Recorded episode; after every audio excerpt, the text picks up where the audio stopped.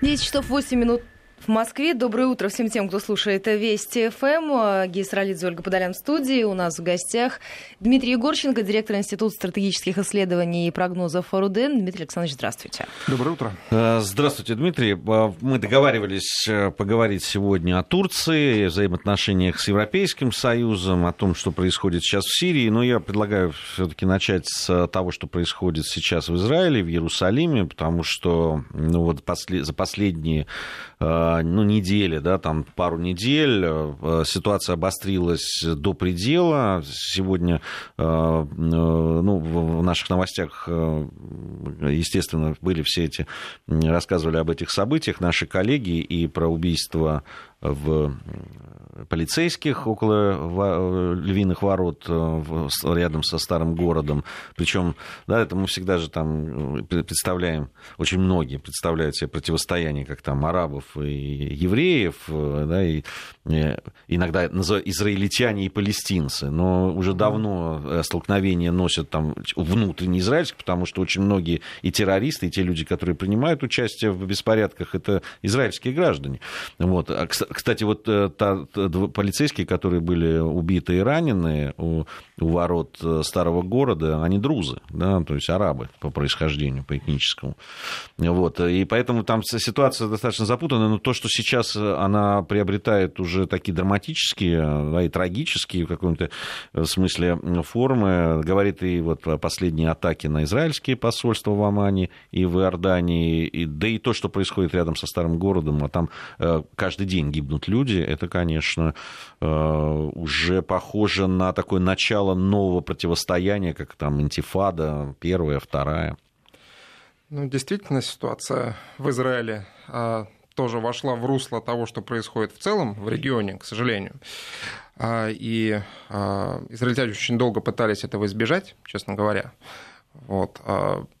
Показательно не вмешивались, на официальном уровне не втягивались в события, которые происходят в Сирии, действовали там фактически под прикрытием, фактически негласно, старались выдерживать очень аккуратную риторику в целом в отношении ситуации.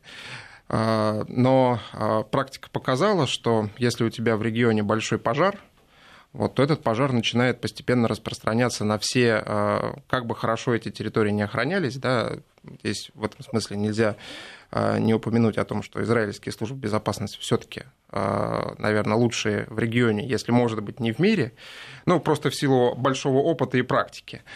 Но, тем не менее, это не спасает, и мы видим, что начинаются теракты, начинаются обстрелы с территории анклавов палестинских. Со стороны Хамаса уже полетели ракеты вновь. Уже начинаются ответы израильской армии на это. Почему это происходит? Наверное, причины, как всегда, не укладываются исключительно в то, что там общий подъем террористического движения. Наверное, есть и внутриполитическая логика. Все-таки израильтяне продолжают довольно жесткую политику внутри страны. Это политика по, скажем так, и по расширению поселенческой активности, она продолжается. Продолжается политика по, как говорят сами палестинцы, по ущемлению прав палестинского народа. И с этим, к сожалению, тоже нужно согласиться. И это сочетание, с одной стороны, израильской политики, а с другой стороны, общей напряженности в регионе и общего повышения уровня радикализма, все это складывается в ту ситуацию, которую мы видим сейчас. Я бы еще, рассуждая на эту тему, упомянул и совершенно внешний для региона фактор. Это фактор Соединенных Штатов Америки и фактор того, что, судя по всему, в ходе последних ближневосточных поездок Трампа позиция по палестино-израильскому регулированию, она, в общем, наверное, сложилась. Трамп объяснил и арабским своим союзникам в регионе, и израильтянам, нравится это кому-то или не нравится, что проблема палестинцев должна быть решена. Каким способом она будет решена, это пока еще большой вопрос. Но Трамп сказал, что он не будет вмешиваться напрямую в это, и, может быть, даже не будет поддерживать 100% Израиль в этом. Вот. Но израильтяне должны эту проблему решить, потому что проблема создает дополнительные риски для политики Соединенных Штатов. Израильтяне, видимо, к этому процессу вот сейчас приступили, так или иначе. Вот реакция интересна ведь на то, что сейчас происходит в Израиле, чем еще опасно, так как все происходит вокруг религиозных, культовых там объектов, в том числе как мечеть Аль-Акса, одна из таких главных святынь мусульманских, в мусульманском мире, то, естественно, в весь этот конфликт вовлекаются в том числе и практически страны всего мусульманского мира. Там вот на этой неделе будет проходить заседание на уровне министра иностранных дел, если не ошибаюсь, Лиги арабских государств в Египте, в Каире. Уже свою позицию по этому поводу и турецкий президент Тайип Эрдоган высказал, да и другие тоже деятели. То есть это все приобретает такой дополнительные масштаб серьезный. Да, дополнительные эмоции нагнетаются. И включение уже на уровне государства в этот конфликт, он грозит очень серьезным обострением. Ну, вот мы хотели уже, я говорил о Турции, поговорить, но, может быть, вот как раз начнем с того, на реакцию Турции на события в старом городе Иерусалима и в Израиле, и потом перейдем уже к взаимоотношениям с Европейским Союзом этой страны. Если очень просто говорить, то Эрдоган отреагировал на события сейчас в Израиле очень просто. Израиль должен прекратить делать то, что он делает, фактически сказал Эрдоган, вот, и в этом смысле полностью солидаризировался фактически с арабской позицией. Вот, мы этот дрейф в сторону Турции в сторону союзников по региону именно арабских, он начался довольно давно. Мы помним все эти события вокруг флотилии мира, после которых началось некоторое ухудшение отношений между Израилем и Турцией. Чему, кстати говоря, очень не были рады, например, турецкие военные, которые очень хорошо сотрудничали с израильской армией, с израильскими спецслужбами. И довольно серьезное было сотрудничество по линии научно-технических всяких разработок и так далее, в том числе беспилотной авиации и так далее. Вот. Но общая тенденция движения Турции, она, конечно, антиизраильская. У них есть общие интересы, безусловно, в регионе. Этот общий интерес сейчас ситуативный, это свержение режима в Сирии, режима президента Асада. Но это ситуативная такая совместная цель. Вот. А в целом, конечно, Турция сейчас очень плотно работает. Мы видим, как Турция отреагировала на события вокруг Катара. Вот. И это, в общем, совершенно не случайно. Вот. Мы видим, как Хамас отреагировал на события в Иерусалиме обстрелом. И это тоже не случайно, потому что Хамас – это, в общем, такая часть вот этого треугольника, братья мусульманского, скажем так, против которого, кстати говоря, американцы сейчас дали отмашку, против которого можно работать. Вот, поэтому израильтяне начали работать у себя, Саудовская Аравия начала работать в заливе по Катару и так далее. А у Эрдогана остается очень узкое окно возможностей, он пытается, безусловно, лавировать. Как он делает, в общем, везде. Он делает также в Европе, он делает также в отношениях с Россией, он делает также в отношениях с Ираном. Вот. В этом смысле Турция активно ищет свой собственный путь в регионе, и эта позиция и это движение, оно, конечно, полностью укладывается в заявленную довольно давно турецкими властями такую идеологему, идеологическую позицию о том, что Турция должна перестать быть объектом политики, а должна быть субъектом политики. Вот это то, чем занимается президент Эрдоган все последние годы, занимается с разной степенью успешности. Да, я вот хотел сказать, он лавирует, конечно, но вот в смысле вылавировать не всегда получается. Да, мы помним эти его промахи, которые ему самому уже приходилось исправлять. Но надо ему отдать должное. В этом смысле у него нет особых таких, что ли, принципов, которые не позволяли бы ему признать свои ошибки какие-то. В общем, отыграть назад, да, прийти первому, да, попытаться мириться и так далее. Очень много обсуждалось на прошлой неделе новость по поводу того, что Турция, возможно, то есть невозможно, а начались переговоры по поводу большого военного контракта оружейного, куда включены в том числе и главное главной, как бы, да, это, звездой этого контракта, С-400, наши зенитно-ракетные комплексы. Это вызвало, может быть, и сдержанную, но такую нервную реакцию в Соединенных Штатах Америки. Ну, понятно, все-таки противовоздушная оборона, система противовоздушной обороны одной из стран НАТО, да еще ключевых в регионе.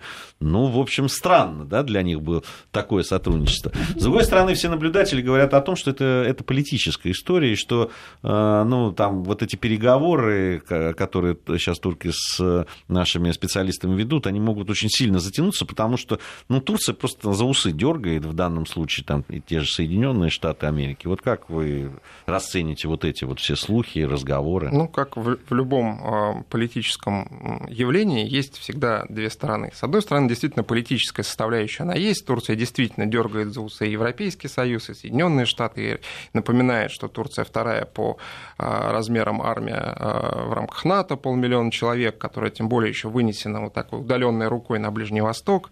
Вот. Но, с другой стороны, у турецких властей и у турецких военных в этом смысле сейчас действительно есть объективные предпосылки к тому, чтобы начать искать новых партнеров в военно-техническом сотрудничестве.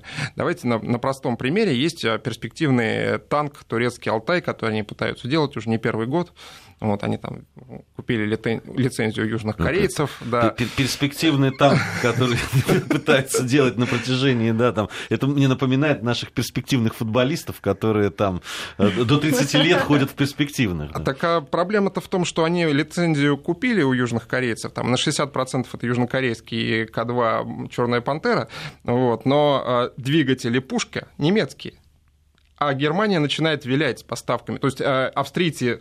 изначально отказали, хотели поставить австрийский двигатель на этот танк. Австрийцы сказали, мы с учетом вашей политики, в том числе внутренней, в том числе нарушения прав человека, вам двигатели поставлять не будем. Вот, значит, переключились на немцев, на МТУ, но там тоже сейчас некоторые санкции вводятся по линии военно-технического сотрудничества, и у турецких военных все больше и больше вопросов, а можно ли с такими партнерами дальше работать? Какой получится танк, если у него не будет двигателя, если у него не будет пушки, там, да, условно говоря. Вот. А перевооружать армию действительно надо, потому что те образцы техники, которые сейчас в турецкой армии стоят, они уже, мягко скажем, не первой свежести. И, кстати говоря, они тоже все европейские. Там танки мы вспоминаем, там «Леопард-1», «Леопард-2», ну и немножко очень старых американских танков на вооружении турецкой армии стоит. Это еще «Паттоны» там, третьего, по-моему, поколения. Вот. Что-то с этим делать нужно, и вот начинаются пути поиска. Да? Это поиск, вот там, про Южную Корею я сказал, вот Россия в плане ПВО, в плане РЭБа, в плане еще чего-то. У нас вот танки еще... тоже хорошие есть, надо им сказать, им подсказать. Мы им расскажем, да, я думаю, обязательно. Вот. А если вы обратили внимание, была еще новость о том, что турецкий президент налаживает активные связи в ПВТС, кто бы мог подумать, с Украиной. Вот. Конечно, интересуют прежде всего турецких военных те технологии советские, которые остались на Украине и которые даже сейчас на порядок выше тех, которыми обладает Турция. Ну и недорого можно купить. Очень, очень недорого, там, да, действительно, там они обещали помощь до 2021 года в районе там, что-то несколько десятков миллионов долларов, за что они получат доступ фактически к документации. И документация именно по двигателям и по вооружениям. Основная проблема сейчас двигатели для турецкой армии. У них нет собственного хорошего производства. Да, если вот говорить о Турции, турецкая, ну, мы говорили, затронули европейские, вот уже немецкие, но за несколько лет из стратегических, я бы сказал, партнеров Германия и Турция превратились сейчас, ну, просто... ну, в противников, можно сказать. Я там посмотрел последние новости, да, там Меркель критикует Эрдогана. Мюнхен ставит на кон партнерство между Берлином и Анкарой. Да, Штайнмайер, значит, критикует уже в ранге, он, напомню, это бывший министр иностранных дел, сейчас президент. Да, значит, пошел разговор о санкциях. Ну, санкции — это вообще, мне кажется, это удивительная история, да, что вы в 21 веке веке долго уходили от этого, и все говорили, что санкции — это не метод разговора между цивилизованными странами. Вот тут мы целый час с нашими коллегами из программы «60 минут» Ольгой Скобеевой и Евгением Поповым говорили о возможных санкциях Соединенных Штатов Америки, которые Конгресс завтра будет рассматривать. Так вот, заговорили о возможных санкциях Германии против Турции. И Турции против Германии. И Турции против Германии. Это ошибка или намеренная какая-то политика Эрдогана к этому привела? Ведь, собственно, Германия особо не меняла отношение свое, насколько я понимаю. Германия все-таки отношения поменяла, как мне кажется. Вот, поменяла она его чисто по идеологическим соображениям. Вот. Вся та негативная риторика, которая сейчас из Турции звучит, и в отношении Германии, Германии как такого венца Евросоюза, да? Вот. Она, конечно, вызвана теми проблемами, которые европейцы поставили перед турецким руководством нынешним. Все-таки турецкая экономика очень плотно завязана на Европу, 50% экспорта, 50% импорта – это страны Евросоюза, 10% это уходит на Германию. Вот, это очень серьезные цифры. При этом в свое время партия «Справедливости и развития», руководителем которой Эрдоган являлся, приходила к власти как раз под лозунгами присоединения Турции к Евросоюзу скорейшему. Он довольно активно начал выполнять все эти требования, которые Евросоюз предъявлял, их было там, напомню, несколько десятков, да? Вот. Выполнить все не смог, потому что у европейцев появлялось постоянно что-то новенькое. Да, и это новенькое всегда было связано с правами человека, с внутриполитическими различными штуками, вот, на которые Эрдоган пойти не мог, просто по тактическим соображениям. Он бы просто власть потерял в стране, если бы выполнял все то, что ему говорят европейцы. Вот. А общая политика Евросоюза при этом была весьма половинчатой. Европейские политики, они же очень чувствительны к мнению народа собственного. Они понимают, что им надо избираться, и очень хорошо работают со статистическими данными разнообразными. А в целом европейцы в массе против присоединения Турции к Евросоюзу. И цифры там очень, очень внушительные, там 70-80% в зависимости от страны. Вот, конечно, здесь европейские политики попадают в вилку. Им, с одной стороны, надо с турками работать, им надо говорить о том, что вот еще чуть-чуть, и вы вступите, уже 30 лет это еще чуть-чуть продолжается, а с другой стороны, совершенно не нужно Турцию принимать в Евросоюз, с ней вполне удобно работать и так, вот, в том режиме, в котором это уже действует сейчас. Вот, поэтому все это вызывает понятную совершенно реакцию в самой Турции и в турецкой управляющей. Есть ощущение, что Турция уже года там, как несколько лет махнула рукой на какие-то свои евровозможности, да, вступления. И, во всяком случае, там на официальном уровне об этом и сам президент, и его ближайшее там окружение, и министры иностранных дел по этому поводу высказывались. Чуть ли не все. Там всегда звучит последнее 101-е турецкое предупреждение, чуть-чуть, и мы уже не пойдем. А там было, там одно из заявлений было все. То есть это давайте забудем об этой истории. Не знаю, насколько это искренне. Вот. Многое из того, что делает президент Турции, сначала выглядит очень спонтанным, такой, да, на грани истерики иногда выступление. С другой стороны, потом выясняется, что это, в общем, достаточно взвешенная и продуманная позиция его, и рассчитанная в том числе и на довольно такую, горячую, что ли, публику турецкую. Дело в том, что у Турции, как у европейцев есть свои рычаги давления, так у Турции есть свои рычаги, и эти рычаги, прежде всего, значительная турецкая диаспора в странах Евросоюза. Вот, не зря германские политики так боялись выступления Эрдогана и других турецких политиков перед представителями диаспоры. Первое, а второе, это, конечно, вопрос беженцев. Вот, Европа там стонет о том, что у нее столько беженцев с Ближнего Востока, но почему-то забывают сказать, что в той же Турции там порядка 4 миллионов беженцев.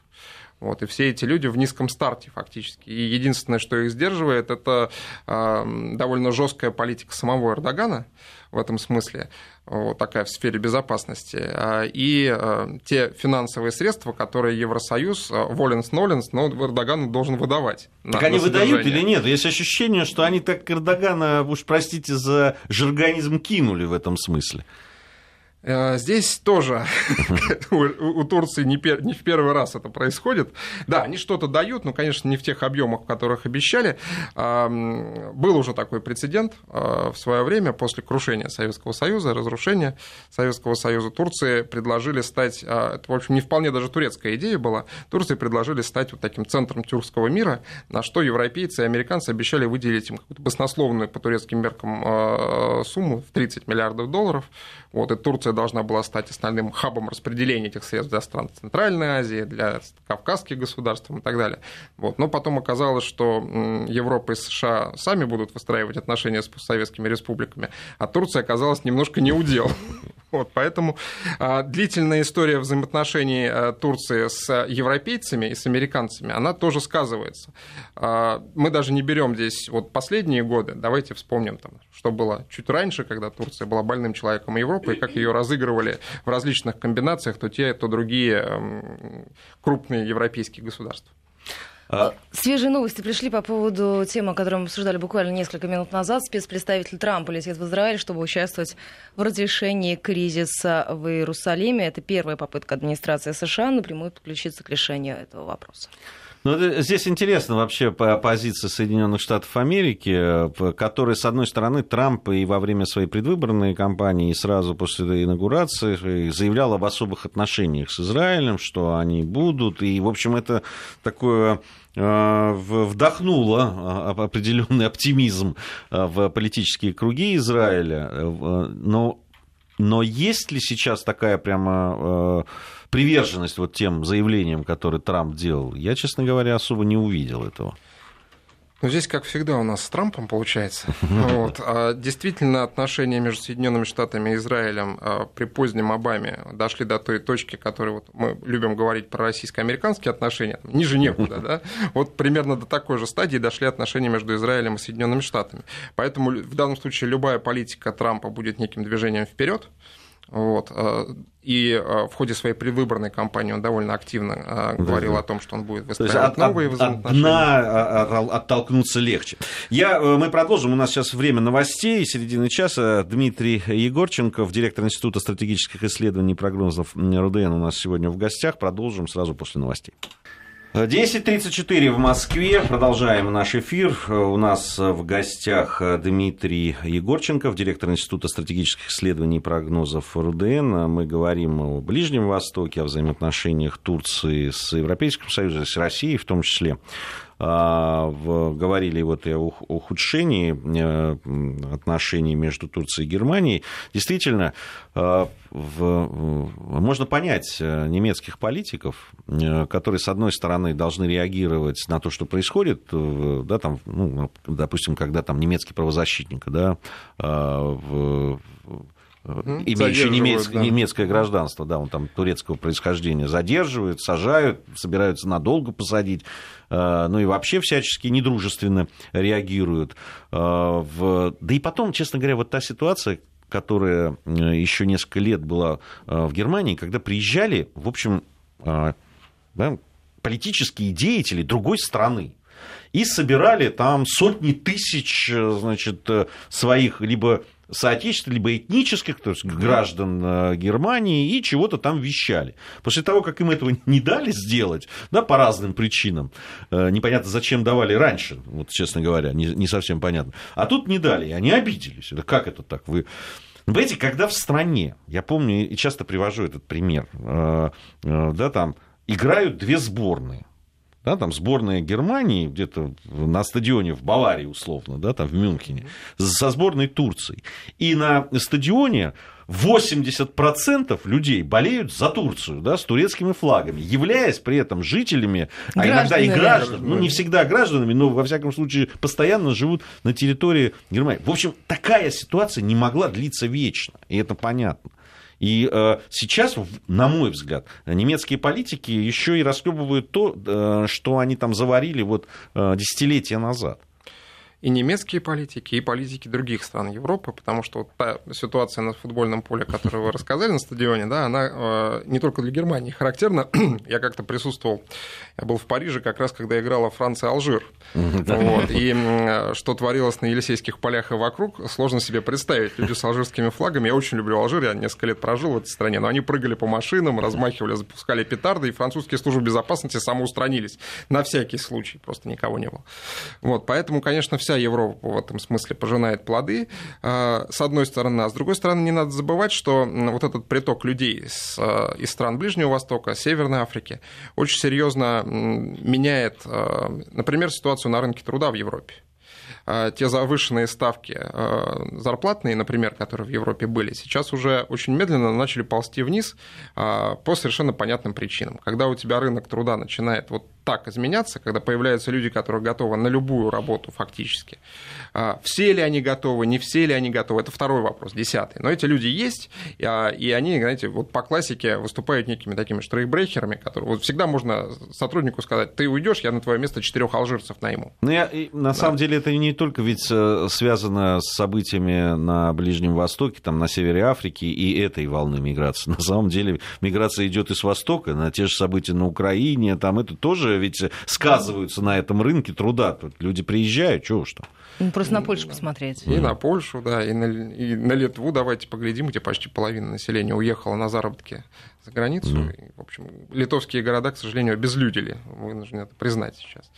Вот, поэтому проблем у европейцев очень много, и Турция, наверное, не самая главная их проблема. Самая главная их проблема, что Европа до сих пор не понимает, в какую сторону она идет. Хочет ли она развиваться, вот опять же, по Эрдогану, как политический субъект, либо как политический объект. Вот. И если Эрдоган уже понял, что он хочет всё-таки некоторой субъектности, пускай через сложные альянсы, пускай через сотрудничество с Россией, пускай через сотрудничество с Китаем сейчас. Вот. И в этом, если уж мы Китай вспомнили, то давайте поговорим о том, что Эрдоган серьезную ставку делает на то, что именно Турция станет тем хабом, тем местом, куда выйдет в итоге все вот эти веточки китайского проекта «Шелковый путь». Новый. Вот. И что именно Турция станет таким генералом-распределителем всех этих товарных потоков, которые пойдут с востока на запад по большому пути. Вот. А при всем при том, что каких-то других внятных альтернатив у Турции сейчас нет. Турецкая экономика находится не в лучшем виде, мягко скажем. Лира довольно активно падает. Рост ВВП, который в лучшие годы там, двузначными цифрами исчислялся, сейчас где-то колеблется в районе нуля. Вот. Это, конечно, в том числе и результаты политики Эрдогана. Но не только. Это еще и, за этим стоят еще и некоторые объективные проблемы. Турции критически не хватает финансовых ресурсов на развитие экономики, Турции критически не хватает технологий. Вот, в том числе технологии развития серьезной промышленности. Напомню, что в Турции действительно там есть и металлообработка, и металлургия некоторая, там, и некоторый военно-промышленный комплекс, впрочем, вполне передельный. Да, то, что они делают и называют турецким оружием, это в значительной степени переработки там, каких-то немецких, там, американских и прочих вещей. Вот. Турции нужно выстраивать собственную промышленность только на сфере услуг, только на сельском хозяйстве. Экономика современного серьезного государства существовать не может, турки это хорошо понимают. Ну, еще добавим сюда и внутриполитически очень серьезное противостояние, в том числе в некоторых регионах Турции просто открытая гражданская война, если говорить там о столкновениях с курдами. Ну и внутриполитическое, да, курдский фактор, безусловно, присутствует. Эрдоган опять развернулся, что называется, в воздухе, если по первости он выстраивал довольно внятную позицию в отношении собственных курдов, да, вот, постарался налаживать с ними нормальный контакт в сторону увеличения политических прав, представительства в парламенте и так далее, некоторого замирения, то сейчас ситуация изменилась, опять пошел фактически силовой вариант решения курдской проблемы. Вот, такой максимальным проявлением этого силового варианта можно назвать там, знаете, такую тоже идеологему турецкую, что у нас нет курдов в стране, у нас есть горные турки. Вот. Ну, как-то курды с этим, особенно рабочая партия Курдистана, очень сильно не согласна.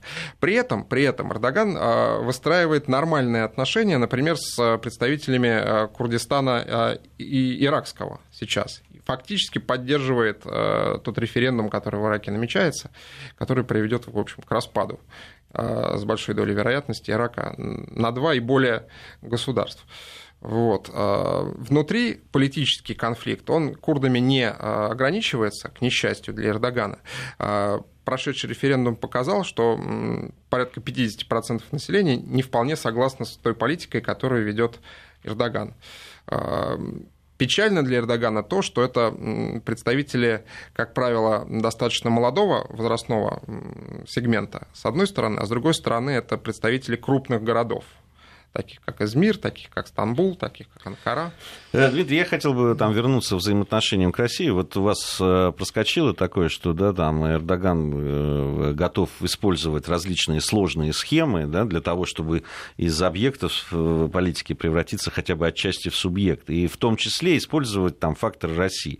То есть, правильно я понимаю, что вы считаете, что Эрдоган использует просто Россию для того, чтобы, показать своим западным друзьям, любым друзьям, о том, что существует и другая у него альтернативная возможность выстраивания политики, и что его сейчас это сближение по каким-то вопросам с Россией, оно такой тактический характер имеет. В международной политике все используют друг друга. Да, это правда. Да не только в международной, не только политике. Да. Качество определяется как раз тем, насколько ты больше используешь кого-то, либо используют тебя. Субъект или объект. Опять же, да. Вот, поэтому действительно Эрдоган пытается использовать российский фактор в торговле с Западом. Собственно, Турция всегда использовала фактор северного соседа в этом смысле. Вот. И в период биполярной системы Турция очень много себе плюсов, бонусов заработала как раз на противостоянии Запада с Советским Союзом. Помним все эти военные базы. Собственно, помним, почему чуть было мир не свалился в Карибский кризис. Все началось как раз с ракет на территории Турции. Турции, да. Вот. Першинги. Вот, поэтому...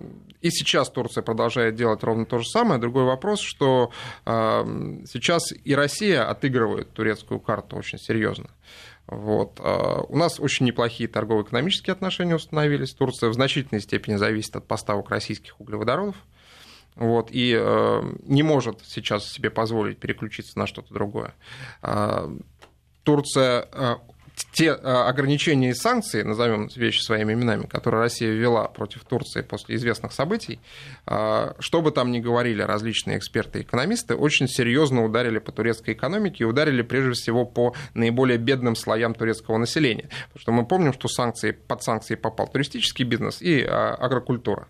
Это то, где самые бедные турки, собственно, и работают, и получают хоть какие-то деньги. Вот, поэтому это очень серьезный фактор. Именно поэтому так жестко и активно президент Эрдоган в ходе своей последней поездки в Москву разговаривал про помидоры, если вы помните. Казалось бы, в чем тут загвоздка? А именно в этом. Потому что помидоры выращивают как раз... в очень большой степени те самые люди, которые за Эрдогана и голосуют. У нас сейчас информация о погоде, региональные новости, затем мы вернемся. Напомню, в гостях у нас Дмитрий Егорченков, директор Института стратегических исследований и прогнозов РУДН. 10:47 в Москве. Продолжаем наш эфир.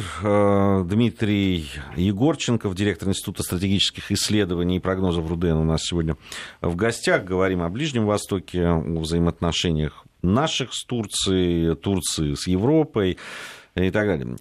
Хотелось бы, не так много времени у нас остается, может быть, сейчас чуть-чуть уйти от темы Турции, и так много мы ей посвятили, все-таки поговорить о том, что сейчас происходит в Сирии. И в связи с последними заявлениями американскими, которые и действиями в том числе, очень громкое, конечно, на прошлой неделе было это заявление Трампа о том, что прекращается финансирование специальных отрядов, спец, как-то это называлось, у них специальной поддержки, что ли, это и вооружение, и обучение отрядов.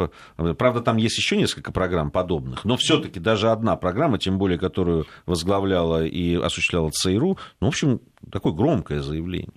Ну, американцы идут по пути оптимизации. Вот. Конечно, программы поддержки вот этих оппозиционных групп, самых разнообразных, разношерстных, в том числе их финансовая подпитка, в том числе обучение, в том числе подпитка вооружениями, это такой концепт администрации Обамы. Целью этого концепта было, как мы помним, свержение режима Асада в Дамаске. Они, собственно, для этого, эти группы, обучались, формировались. Никто, собственно, этого даже не скрывал. Это было везде прописано и официально заявлялось, что именно для этого мы этим ребятам-оппозиционерам помогаем. По состоянию на сейчас, называется, ваша ставка бита. Не сыграла эта концепция. Фактически уже представить себе ситуацию, что вот эти разрозненные оппозиционные группы сейчас придут в Дамаск и возьмут власть, никто себе этого представить не может, это невозможно по состоянию на сейчас. Тогда зачем продолжать финансировать вот этот механизм, который, в общем, не работает совершенно, он не нужен. Вот. От него американцы в порядке оптимизации избавляются и переходят на другие формы работы. Среди этих форм работы мы видим новый курдский концепт, вот этот вот, который очень Турцию раздражает, безусловно.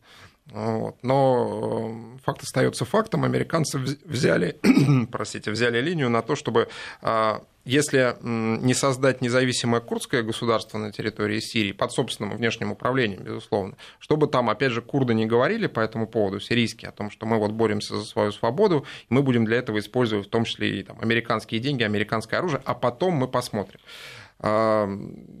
Очень большие сомнения по этому поводу возникают, опять же, если посмотреть на историю иракского Курдистана, который, собственно, ровно так, тем же путем шел, вот, последние десятилетия жил под американским зонтиком и, в общем, сейчас остается вполне себе такой американской базой в регионе. Примерно то же самое, такую длинную дугу, может быть, курдскую, сейчас формируют американцы вот там через территорию Сирии, через территорию Ирака.